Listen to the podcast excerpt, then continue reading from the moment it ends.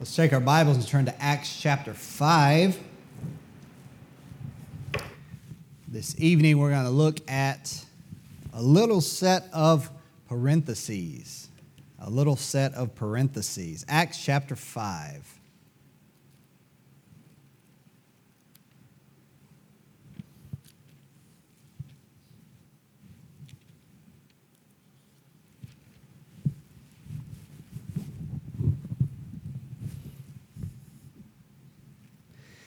All right, let's look at Acts chapter 5 and verse, we'll start in verse number 12. We'll read verses 12 down through verse number 16.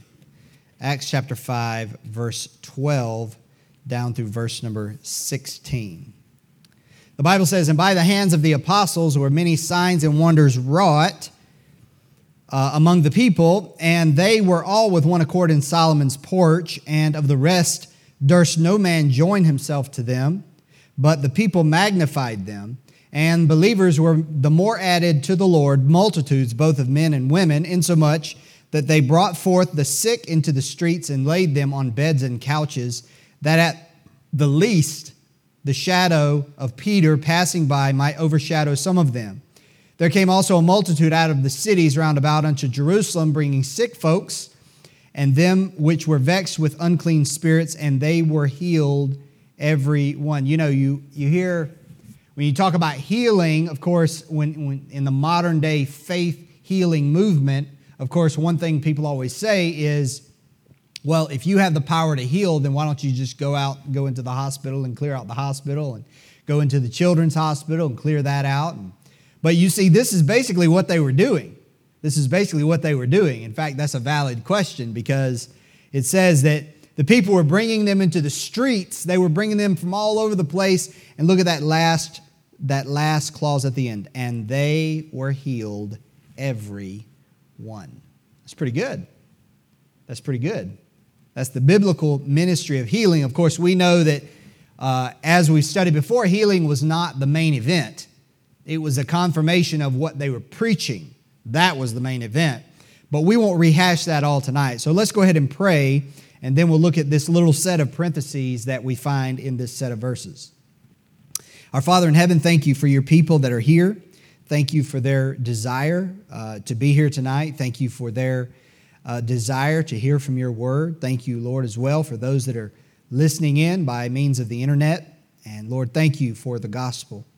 Thank you for the Lord Jesus Christ. Thank you for, uh, for saving us. Thank you, Lord, for dying for us. Thank you for these examples, this exemplary church that, you, uh, that you've put in your word. And Lord, it's not just a, just a narrative or a story for us to follow, but Lord, this is a historical fact. These things happened, and these people were no different than, than we are. And they, have the, the, they had the same Lord as we have, the same Spirit as we have. And, uh, but Lord, it's a, a good example of how that you can work in the church and Lord, I pray for our church, Choice Hills Baptist Church, that you would really work among us. Lord, that you would not leave us alone to our own devices, leave us alone to our own indifference.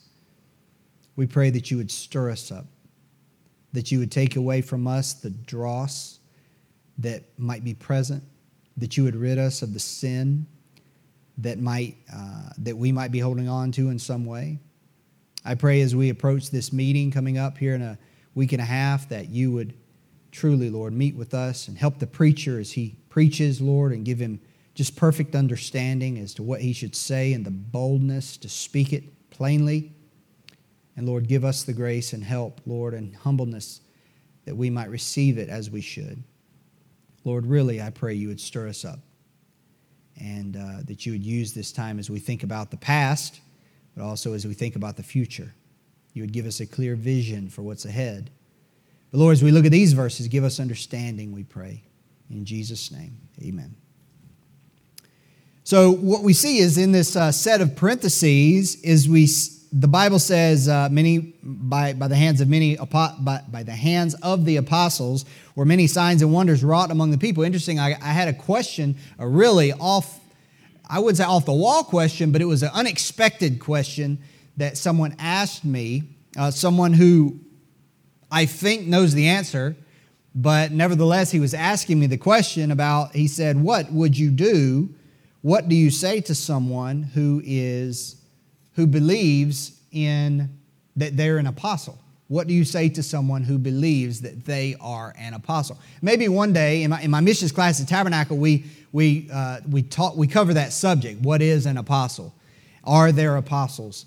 But what we're talking about here is you notice the hands of the apostles are the ones doing these signs because, in other words, all these miraculous signs are associated with the apostles. You notice it. This, this says the, the apostles were the ones performing these signs. And of course, to be an apostle, these are what these are what you might call the signs of an apostle. That's what Paul said. The signs of, the, of an apostle were wrought in him. And of course, you know there was a requirement. Who knows what a requirement to be one of the counted one of the apostles of Jesus Christ? There's one major requirement. What is it? You had to, you had to actually see with your eyeballs the resurrected Christ. And so, um, but anyhow, let's move on. Let's keep going.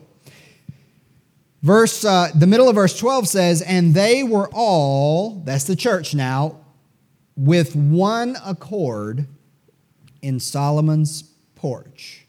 Now, we've already talked about this meeting place. At this point in, in time, the church has had no meeting place like we think of a meeting place. It would be, it would be quite some time before the churches had liberty to have open meeting places like we have, like we enjoy. We enjoy uh, a place to worship, a place to meet together, a place to hear the Word of God, a place to sometimes even bring people to hear the gospel that we have been praying for. And, uh, and so we thank the Lord for that, but that is not the case here. But notice, this is one of the characteristics of this, I, I keep calling it an exemplary church. What I mean by that is an example to us. It's, in other words, what we see in the book of Acts with the first church, the church at Jerusalem, are it, it sets the standard for what God can do and what God will do and what God does. It sets the standard. It's not intended that this, what we read in the book of Acts, is not intended to be a, a goal or a, a standard that's not attainable. Actually, rather the opposite. It's intended to be to, to, to let us know what it's like to practice first century Christianity. I saw a, what was it? I, I saw a sign. Where was I? Ah, we were at Crown College. We went to their bookstore. Interesting bookstore, but they had a shirt or, or a book. It was a book. And the title of the book is something to the effect of um, something to the effect of a 21st century church or something like that. But instead, where it said 21st century, the word 20 was crossed out. I thought that was good. That is, being a first century church in the 21st century. That's the goal, right? That's why we're reading Acts, and this is a frozen in time. The things we read here, frozen in time. The question is are we going to do these things? Am I going to do the things we read here? That's the question. Same God, same Spirit, same gospel. Everything's the same. Everything's the same. Everything is the same. In fact, you're part of this same body that they're a part of, the body of Christ. Are we going to be a first century church? As we go toward our as we go toward our anniversary, our 50th anniversary, are we going are we going to commit ourselves to God as a group to be a first century church? Following these examples. You know, that's one of the reasons that I believe the Lord led me to study, for us to study together the book of Acts, so that we could see the way it's supposed to be done, right? We could see the way it's supposed to be. Not all these other things that cloud our, you know, that cloud our focus. What do you see in the book of Acts? You see them preaching, preaching. I was teaching last night in my missions class at Tabernacle, preaching. And by the way, pray for Tabernacle. Pray for Tabernacle Baptist Church. You might not have ever been to Tabernacle Baptist Church. Ben went for the first time a couple weeks ago. But that church has had a major impact on this area. And they're in a hard place right now. This uh, coming Sunday, Brother Jeremy Chisholm who is the pa- who was the pastor of Bethany and Travelers Rest, is going to be preaching there to be a candidate to be the next pastor. Jeremy's actually a little bit younger than me, and next Sunday, the Sunday of our anniversary, they're voting on him to be the pastor. And so, pray if you think about it. Please pray for Tabernacle Baptist Church that God would help them and uh, help him and his family as well as Bethany as well. So keep that keep that in mind. But anyway, as we as we try to be a I was teaching my missions class about what the church what the early church was doing and every everywhere you look in the Bible they're preaching. They're preaching, they're preaching, they're preaching, they're preaching. You know why? Because they took that great commission that we've already studied very seriously. It was very, it wasn't a commission to be obeyed in, by convenience. It was, it was, they were going to obey no matter what. And as we'll see, even as the persecution turns up, they still obey it. They still obey it. And so we find in Acts 5, they were all talking about an exemplary church, an example. This is not the only time we find that this church is in one accord, right? Let's look at chapter 1. Just hold your place here and just uh, go with me really quick. Chapter 1, verse 14. Notice what the Bible says. These all continued with one accord in prayer and supplication with the women and Mary, the mother of Jesus, and with his brethren. Notice they're in one accord. But notice the connection to prayer. They're in one accord in prayer. Look at chapter 2, verse 1. And when the day of Pentecost was fully come, they were all with one accord in one place. Right? Chapter 2, look at verse number 46.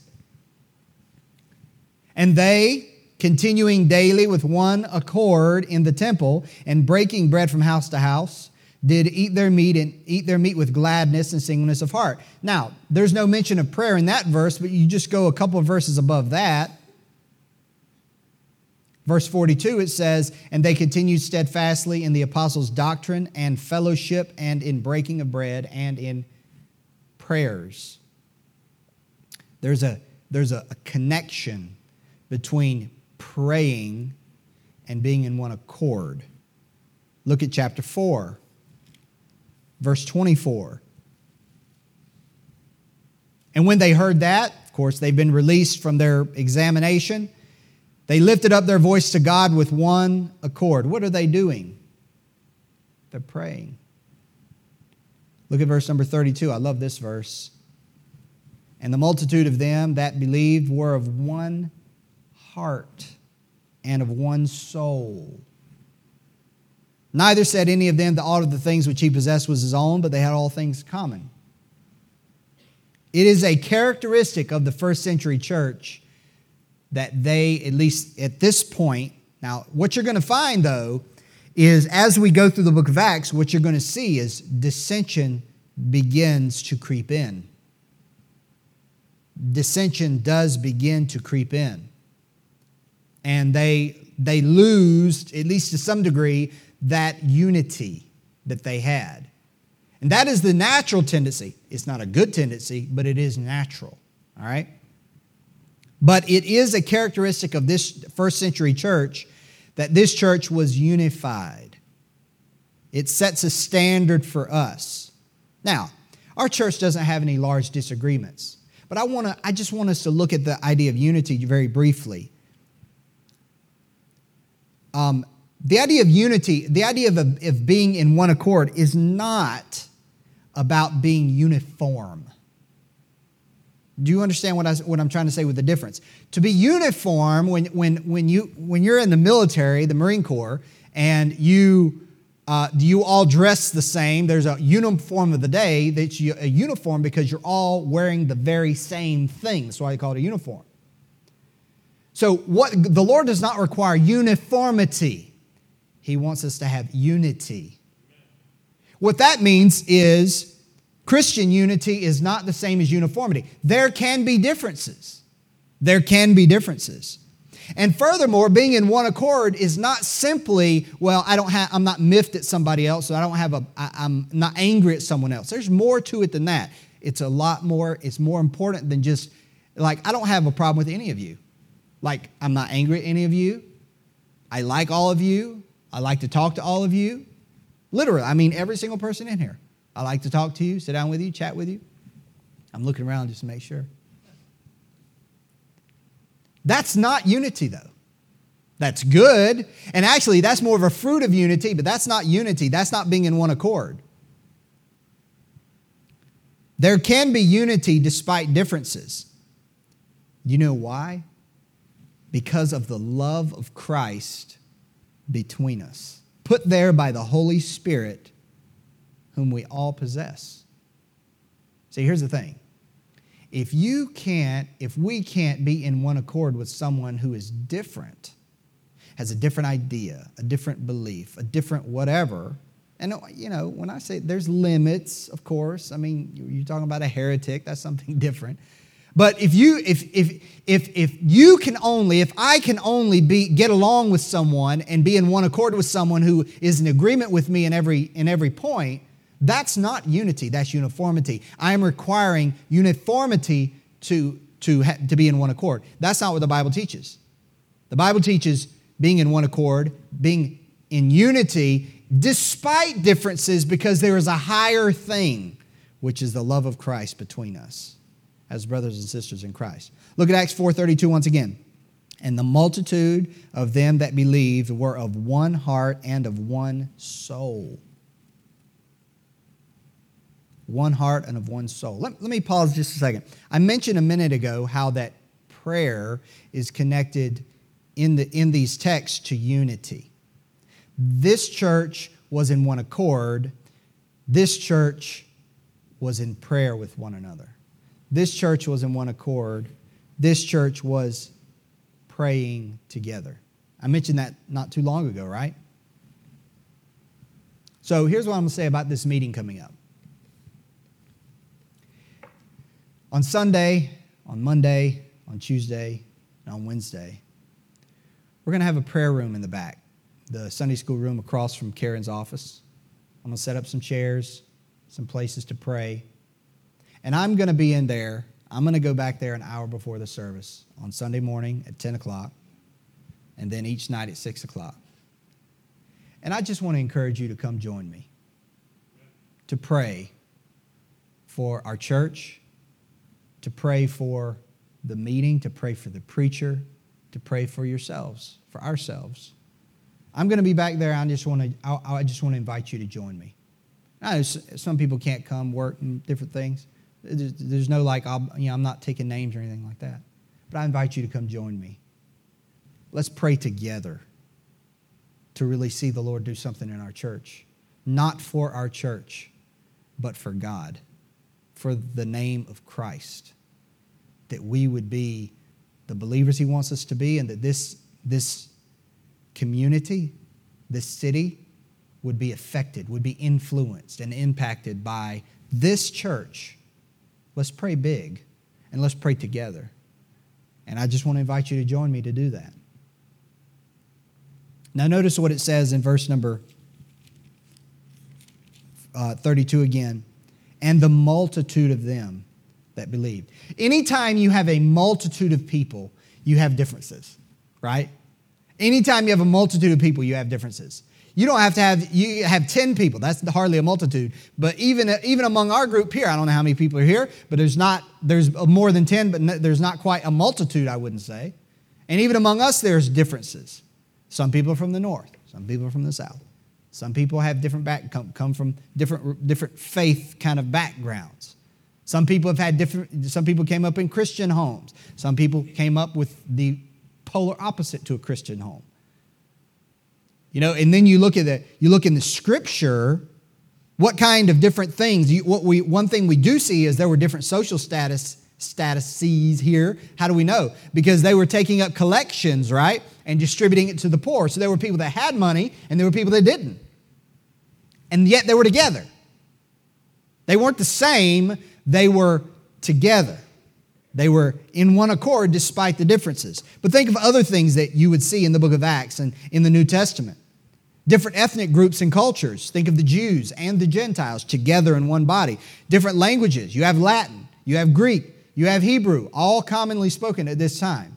Hebrew less so, except for the Jews. But then, even, even in the Greek and Latin speaking world, you had small little people groups that each had their own little, little mom, uh, they call mother tongue, you know, mama language, I was going to say.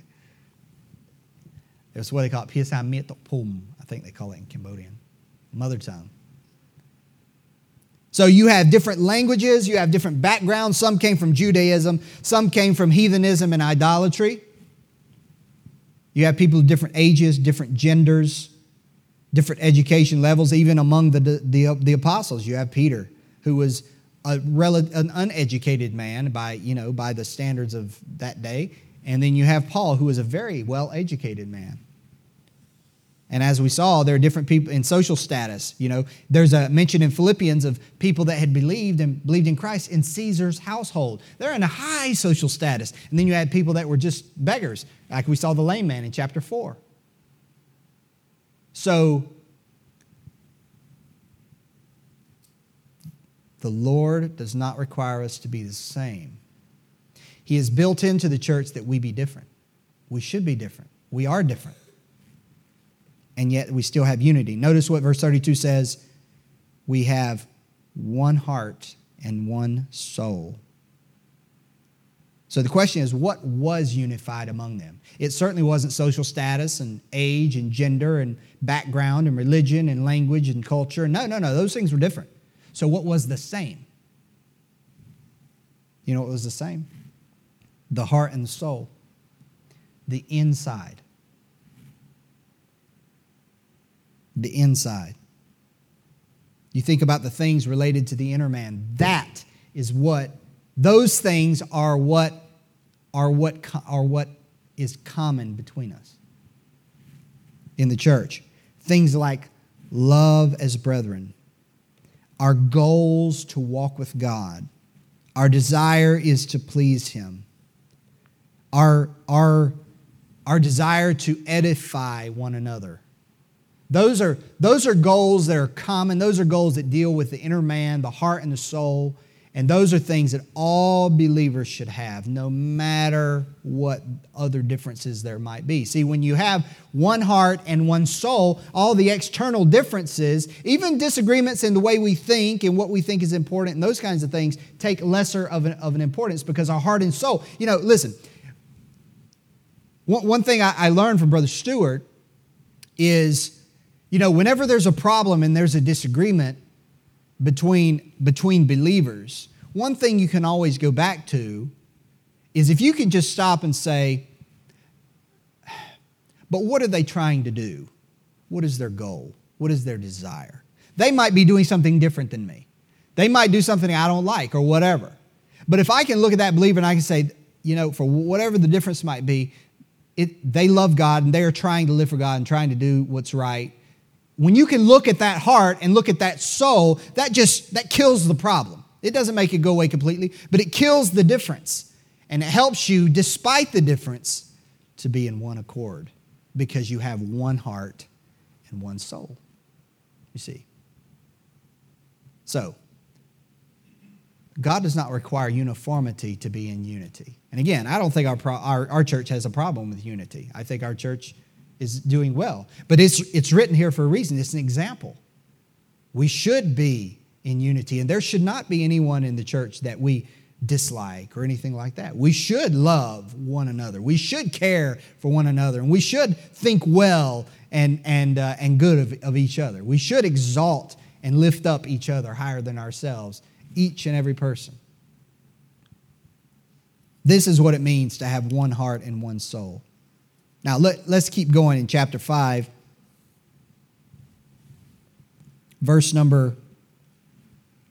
Uh, verse number 13, we're still in the parentheses now. And of the rest, so in the beginning of the parentheses, we're talking about the church being in one accord in Solomon's porch. Verse 13, and of the rest, so this is referring to all everyone else who's not part of the church. This is like unbelievers, okay?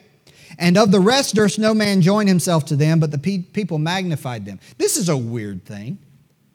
The Lord puts forth this church as an exemplary church, the standard to which we should, we should aspire, right? And here he is commending the church. because nobody wanted to join it. Right? All those unbelievers out there, they, they're not, I, I ain't joining that church. That's what it says, right? Think about it. That's a weird thing to say. It's a, it's a unusual to especially to our way of thinking. It's a very counterintuitive way for to think. God commending a church because nobody wanted to join it. well, I hope we don't have that problem. but think about it. At this point, at this point in the church, you've got persecution starting. You've got what happened with Ananias and Sapphira, and we read about the fear that was not only in the church, but it reverberated outside of the church, and they're like, uh uh-uh, uh, uh-uh, I ain't joining that church. But you know what the effect of that was? At this point in the early church, false believers were not joining it. It was pure. This is what we call, and this is one of the, one of the arguments for what we call regenerate church membership. What that means is, biblically speaking, I forget Baptist for a minute. I'm Baptist, but there's not, we're, we're only Baptists because of the Bible, right? So, biblically speaking, you can't be a member of a church unless you're saved. But we know people come into church and join churches, especially in, of all places, Greenville, South Carolina. People join churches that aren't converted. That happens all the time because they have their little profession of faith and they've been baptized and they have they join a church and they're not even born again. It's true. In fact, Wiersbe, uh, not Wiersbe, Ironside said this uh, on this on this verse. He says the curse. This is him saying it. Just listen to this. The curse of Christianity today is that vast numbers of members of Christian churches have never been saved. Their hearts are in the world and they love the things of the world. This mixed multitude has always hurt the testimony of the church. That's true. Yeah, I can say that because I was one. I had my little profession and I'd been baptized, da da da. And I was a member of this church, you know. Thankfully, Sister Karen kept good records. And when I actually did get saved and she got the right, the right membership card, I don't know where the original one went or if I even, I don't even know. Anyway, that's the one after I got saved. so I think it was. Anyway, it don't matter now. but the point, the Bible teaches regenerate church membership. But what you have here is the lost people were not even wanting to join this church because they dared not. They were afraid.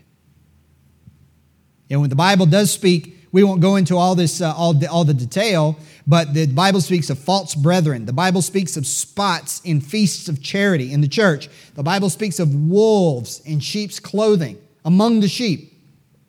So later, this became a problem, especially when the, when the churches began to have more liberty and there wasn't such a price to be paid.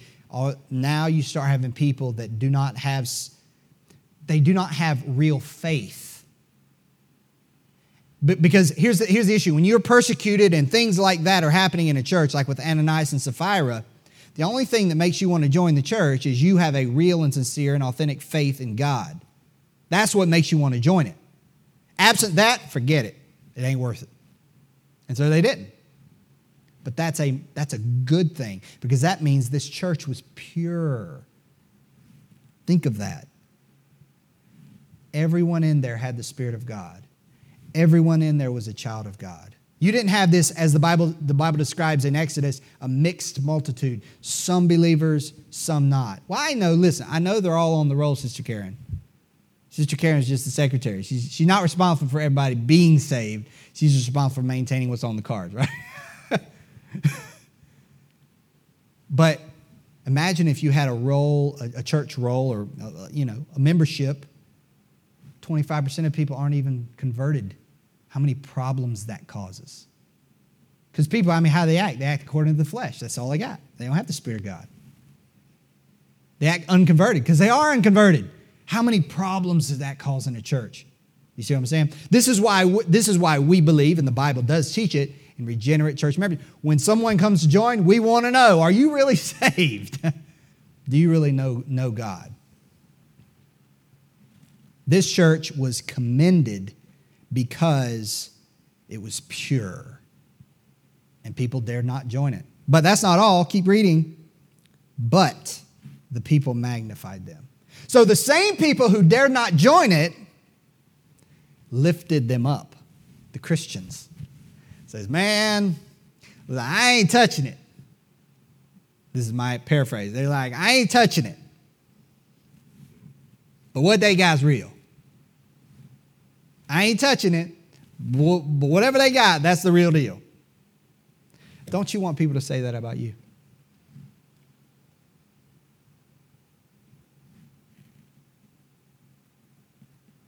And what's interesting is usually there's a, a verse in 1 Corinthians 14, it's, it's, just kind of in passing. It says, it was talking about tongues and prof, prophesying, preaching versus tongues. And he says, if everybody pre, uh, spoke in tongues, nobody would know what's being spoken. But if, ever, if they prophesy, if they preach, then, then a man will be, I'm, I'm, I'm uh, paraphrasing, but it says a man will be convicted and he'll say, he'll confess that God is in you of a truth. In other words, it's very similar to this. They magnify them. Yes, this is true. Look at what's going on here.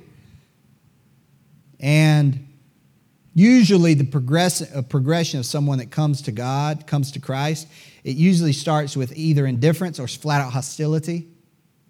And then it progresses to magnifying Christians until they finally get saved.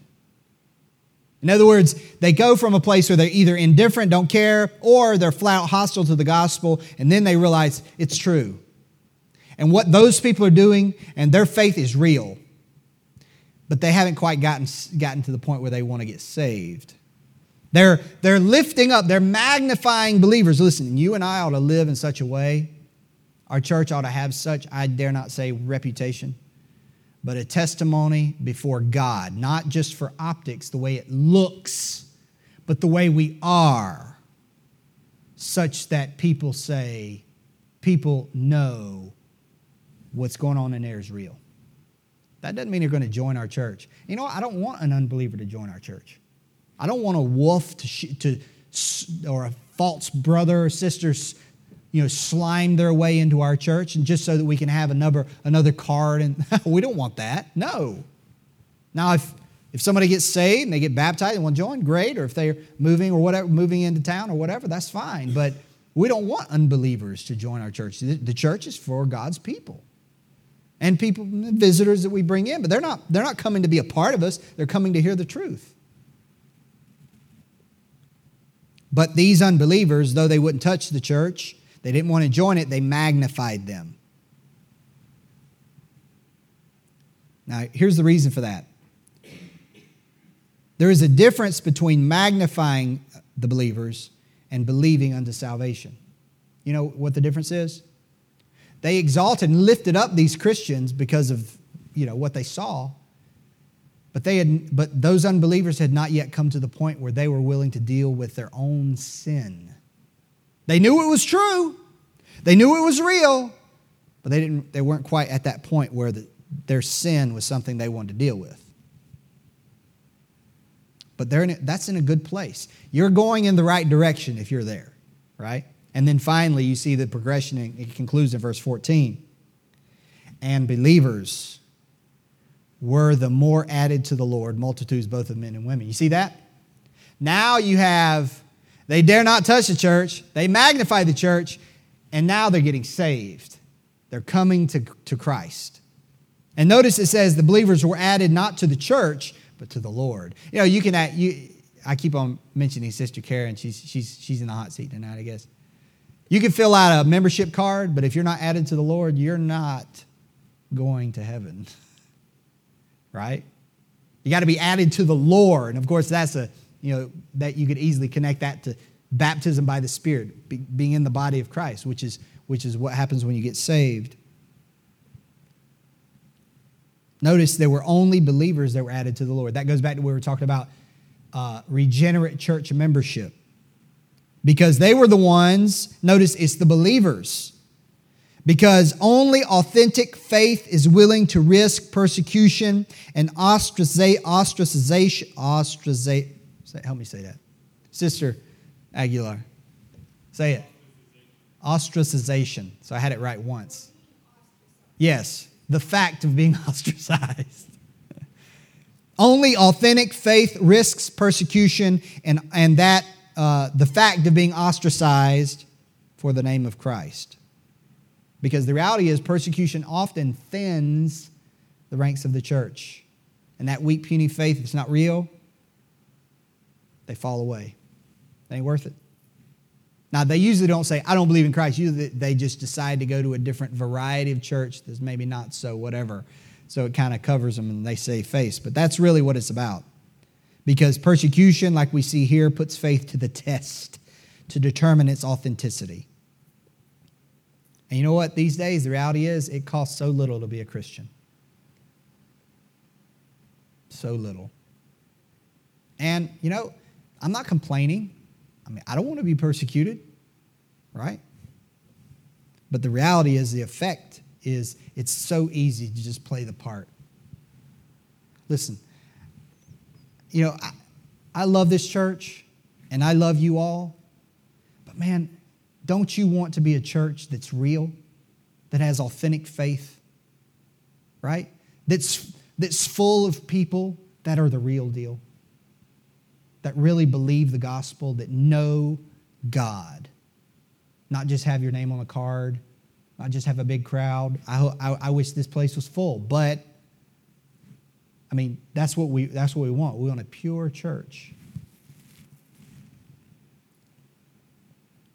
And notice lastly in verse 14, who added them to the Lord? Believers. Who added these? Of course, Jesus did, because Jesus is the builder of the church. He is the one that gives it increase. What is our job? Our job is not to build our church. There is nowhere in the Bible you're going to find, and this is floating around in my mind because of uh, September 3rd on Sunday morning. I want to talk about this, but there's nowhere in the Bible where God tells us as a church to make our church bigger. There is something we do as a church, but Jesus builds the church. Jesus is the builder. He adds to the church. It is our duty to walk with Him, to love Him, and to obey Him. And leave the building to Him. And He'll use what we do. Of course, He'll use the means of us obeying Him. But He is the builder. You know, you see you see in Acts chapter 5, not, not just Acts 5, one of the other characteristics, beside being in one accord, of uh, this early church was the fact that that had numerical growth just crazy. You know, that means something. That means something. It was a, an indication of the Lord working in, uh, in this church in a, in a magnificent way. But really, that's what the Lord did. You know, you could short circuit this process and have numerical growth and you could change stuff to get people in and coerce people and manipulate people to do that. We're not doing that. We're just going to try to, it might be boring, but we're just going to try to obey the Lord, walk with the Lord. We're going to try to be holy. We're going to, we're going to do our best to get over our timidity and tell people about Jesus and give out tracts and share our testimony and that look, it's, it's, it's that simple. And we'll leave all that, all the rest of it to the Lord to do. And pray that He'll do it, that He'll build. He'll build this church. That this church will be everything that the Lord wants it to be. Let's pray.